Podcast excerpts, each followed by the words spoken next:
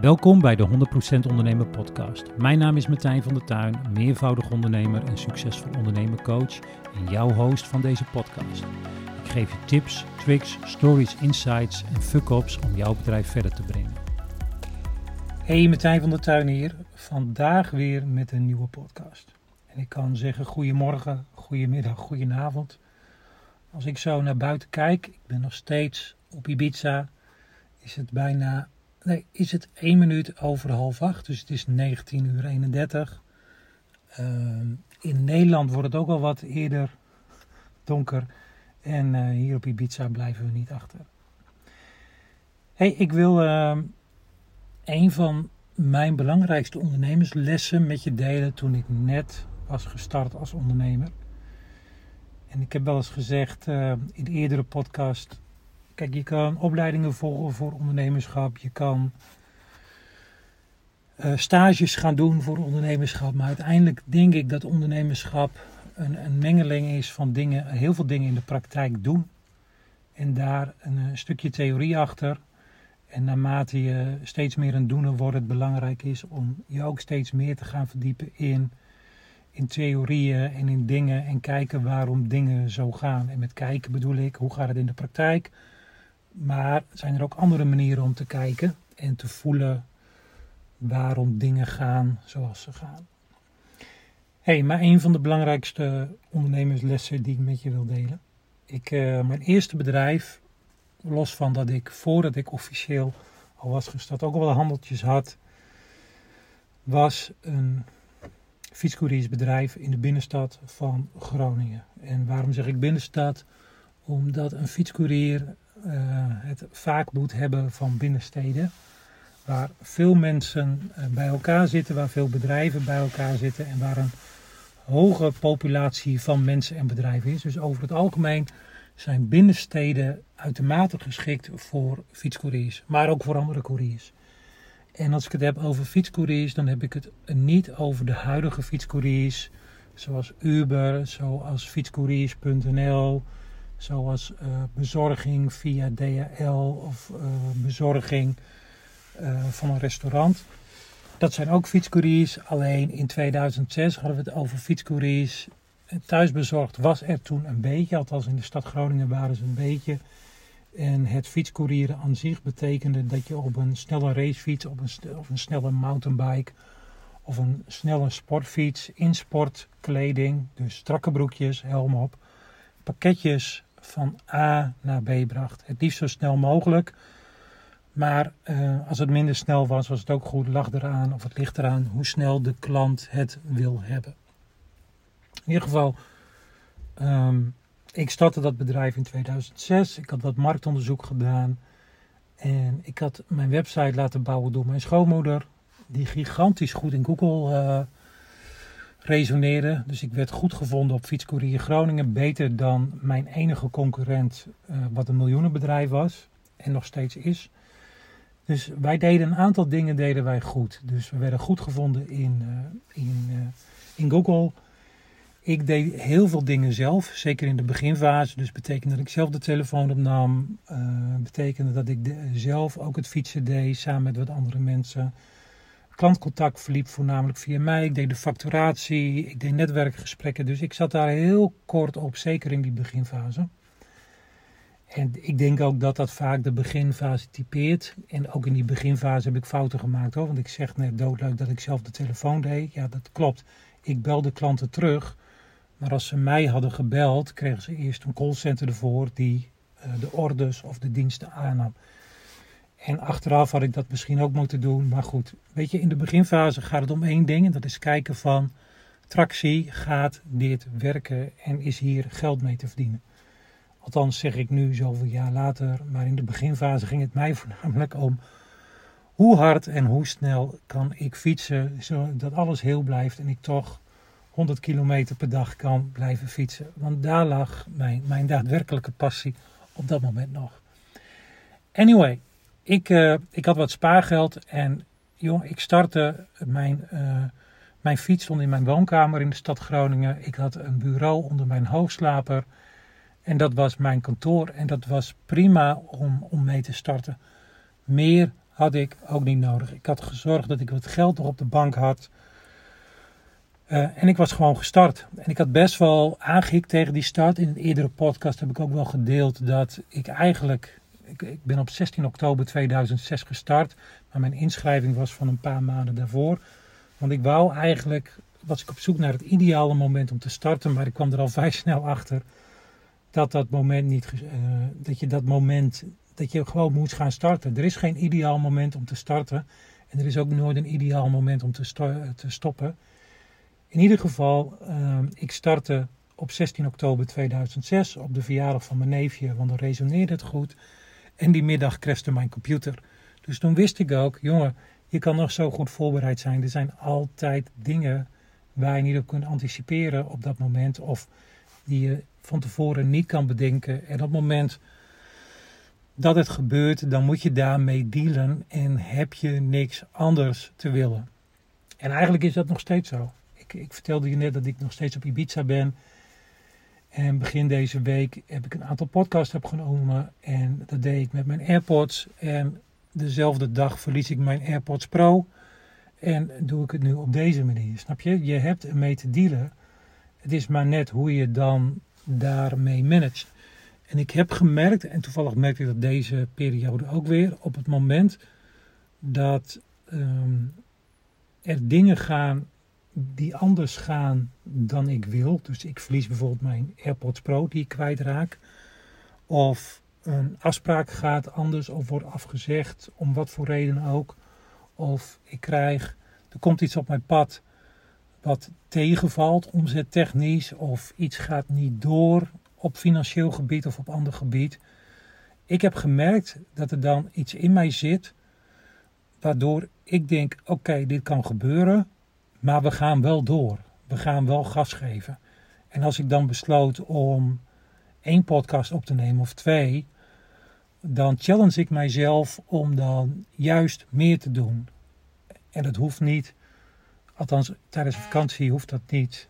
Um, ik krijg even een melding op mijn telefoon, of niet op mijn telefoon dat is ook het geluid wat je hoort. Ik krijg een melding op mijn horloge en die is gekoppeld aan mijn telefoon. En dat was ook het geluidje wat ik hoorde. En mijn telefoon ligt op mijn laptop, omdat ik op dit moment uh, in de auto zit om een podcast op te nemen. Hier op het prachtige, inmiddels duistere Ibiza, waar bijna de avond volledig is gevallen. Anyway, um, wat er dan gebeurt is dat ik dan juist één tandje, twee tandjes of drie tandjes bijzet om, um, nou ja, als tegengas.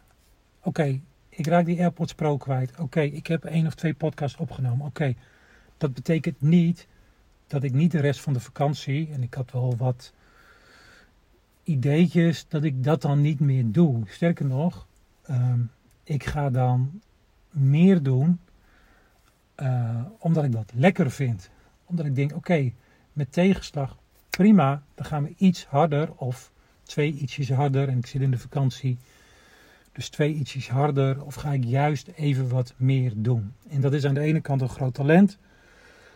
Dat is aan de andere kant een grote valkuil. Anyway, um, ik was bij het verhaal dat ik dus op 16 oktober 2006 startte alles had doorgedacht en op dezelfde dag in de middag mijn computer crashte. En ik dus mijn reservebuffer moest aanbreken omdat mijn buffer, uh, omdat mijn uh, laptop was gecrashed. Zo erg gecrashed dat, uh, dat die was overleden. Dus dat hoort er allemaal bij. En dan gaat het dus om, hoe ga je ermee om? En in mijn geval, ik zet dan twee of drie of vier of vijf of zes of tien tandjes bij om te knallen. En dat gaat mij over het algemeen goed af, dat knallen. In ieder geval, ik was dus mijn bedrijf begonnen, waren een paar maanden bezig. Uh, binnen één dag was er omzet, hè, dus mijn marktonderzoek had ook goed geresoneerd. En ik was voornamelijk bezig, oké jongens, ik moet pakketjes van A naar B moeten gefietst worden. Wie gaat dat doen? En hoe ga ik zorgen dat ik meer opdrachten krijg, meer opdrachten, meer opdrachten. Bij dezelfde opdrachtgevers of bij andere opdrachtgevers. Dus ik was, daar lag mijn primaire focus. Ik kwam er toen al snel achter dat ik bijvoorbeeld voor mijn website niet de juiste teksten had. Wel de juiste zoekwoorden, maar mijn teksten moesten scherper. Ik kwam er ook achter dat mijn fotomateriaal, mijn reclamemateriaal, Weet je, ik, ik had geen goede, hele goede foto's waar ik ook mee de boer op kon. Waar ik ook media, mee de media in kon. En tegenwoordig moet dat. En, maar in die periode, joh, ik was er helemaal niet mee bezig. In ieder geval, ik, uh, ik maakte een deal met een videopromotiebedrijf, videoproductiebedrijf. En daar was ook een fotograaf aangekoppeld. En wij gingen volgens mij een maand later gingen wij op pad. Ik had het allemaal ingepland. Ik had geregeld dat iemand anders uh, mijn ritten kon gaan fietsen. Dat was geloof ik een van mijn medewerkers. En uh, ik vergeet het nooit weer. Ik vroeg aan die fotograaf. Hij had zo'n pick-up truck had hij. En uh, mijn fiets lag achterin, want we gingen naar een bepaalde locatie toe. En ik raakte met hem in de praat. En ik zei tegen hem, ik zeg... Um, hoe kan het dat jij hier op woensdagochtend uh, heel relaxed zit en dat jij fluitend dit allemaal doet, terwijl je hier helemaal niet veel aan verdient? En nogmaals, in eerdere podcast heb ik wel eens gedeeld, als ik die podcast nog niet heb geluisterd, over uh, positieve, nette brutaliteit. Dus je kan gewoon vragen aan mensen hoe dingen zitten natuurlijk wel met een bepaalde intonatie en ook met een bepaalde uitleg als ze daarom vragen dat je dat kan doen. Ik vroeg dat dus aan die fotograaf, want hij had best wel een grote auto. Ik schat in dat hij voor 12.000 euro aan fotografie spullen bij zich had. En hij was op en top relaxed. Vertel ik nu terwijl er iemand ook terugkomt van het strand en zijn scooter achter onze auto neerzet en nog even in alle rust laat lopen. Dus als jij denkt, wat is dat geluid? Dat is een scooter die zo direct uh, hopelijk uitgaat. In ieder geval, ik vroeg het aan die fotograaf en uh, hij zei tegen mij, Martijn, ik ben fotograaf en het enige waar ik mij elke week op richt is het getal 7. Toen zei ik tegen hem, ik zeg, het getal 7, ja zei hij, elke week moet ik zeven declarabele uren draaien. En als ik elke week zeven declarabele uren draai, waarin ik foto's heb gemaakt, waarvan de rechten ook worden afgekocht, zit ik goed.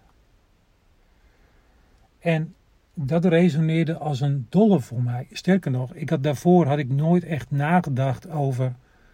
Oké, als je in de courierswereld zit en in de fietscourierswereld, dan kan je op meerdere manieren kan je, je geld verdienen. Door middel van abonnementen, door middel van stand-by, door middel van het verkopen van uren fietsen, het verkopen van uh, uh, ritten. En hij had het dus over dat hij maar één omrekenfactor in zijn hoofd had, waar hij elke week aan moest voldoen, namelijk, namelijk zeven declarabele uren, waarin hij de rechten voor zijn foto's ook mee af kon kopen. Dus hij maakte bijvoorbeeld foto's, daar werd hij voor ingehuurd. Hij zorgde er altijd voor dat die mensen ook altijd de rechten afkocht. Dus al met al schat ik dat destijds zijn uurtarief op 75 euro zat. En als je het rechten wou afkopen, betaalde hij daar nog eens 75 euro voor. Dus zat je op 150 euro per uur, zeg maar. Laat ik het zo maar zeggen.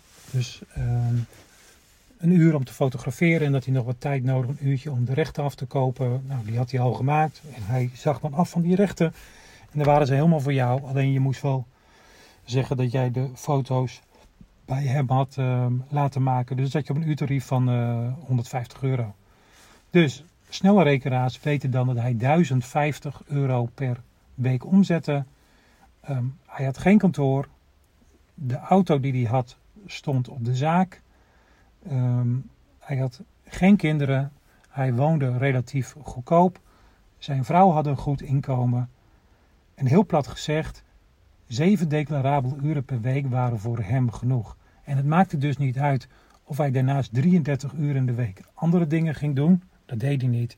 Ik weet dat hij voornamelijk bezig was met andere leuke dingen die gericht waren op netwerkopbouw, omgaan met de juiste mensen, omgaan met netwerk opbouwen, initiatieven doen, die er allemaal waren op gericht dat hij elke keer in de picture kwam als er foto's moesten worden gemaakt of videoproducties moesten gedraaid worden. Dus hij werkte misschien 40 uur in de week, waarvan er 7 declarabel moesten zijn. En dat deed hij op een fantastisch slimme manier, want er was geen bijeenkomst waar hij niet kwam En hij had altijd zijn fototoestel bij zich. Altijd.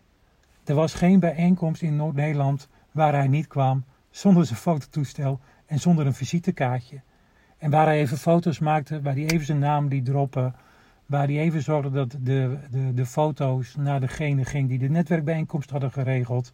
Dan zei hij, die kreeg je van mij. Maar hij wist altijd dat hij binnen zo'n moment en drie maand later, als ze een fotograaf nodig hadden, bij wie kwamen ze uit? Bij hem, omdat hij daar al was geweest.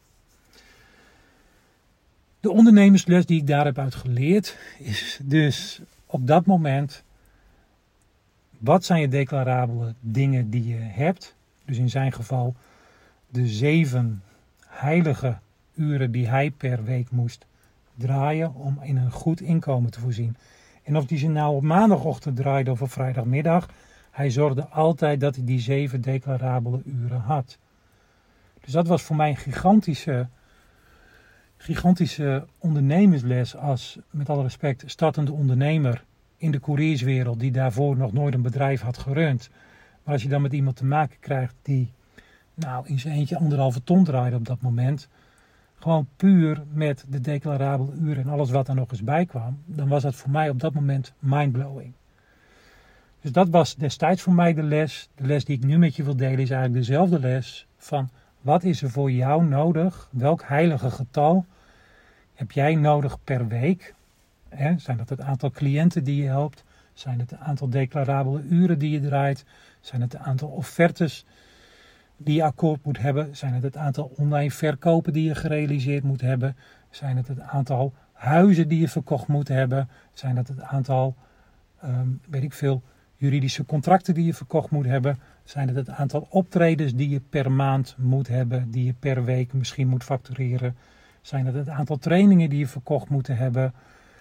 Zijn het het aantal bitcoins of coins of andere dingen die je aangekocht en verkocht moet hebben? Of zijn het misschien het aantal vierkante meters die je in je bedrijfsverzamelgebouw verhuurd moet hebben? Wat is het getal wat voor jou heilig is, wat je minimaal elke week verkocht of geleverd of geproduceerd moet hebben, waarvan jij weet, als ik dat getal haal, zit ik goed. En dat is de les die ik vandaag met je wil delen. Met dank aan de fotograaf uit 2006 met zijn pick-up truck. Hey, dankjewel en tot een volgende podcast. Bye bye, ciao ciao.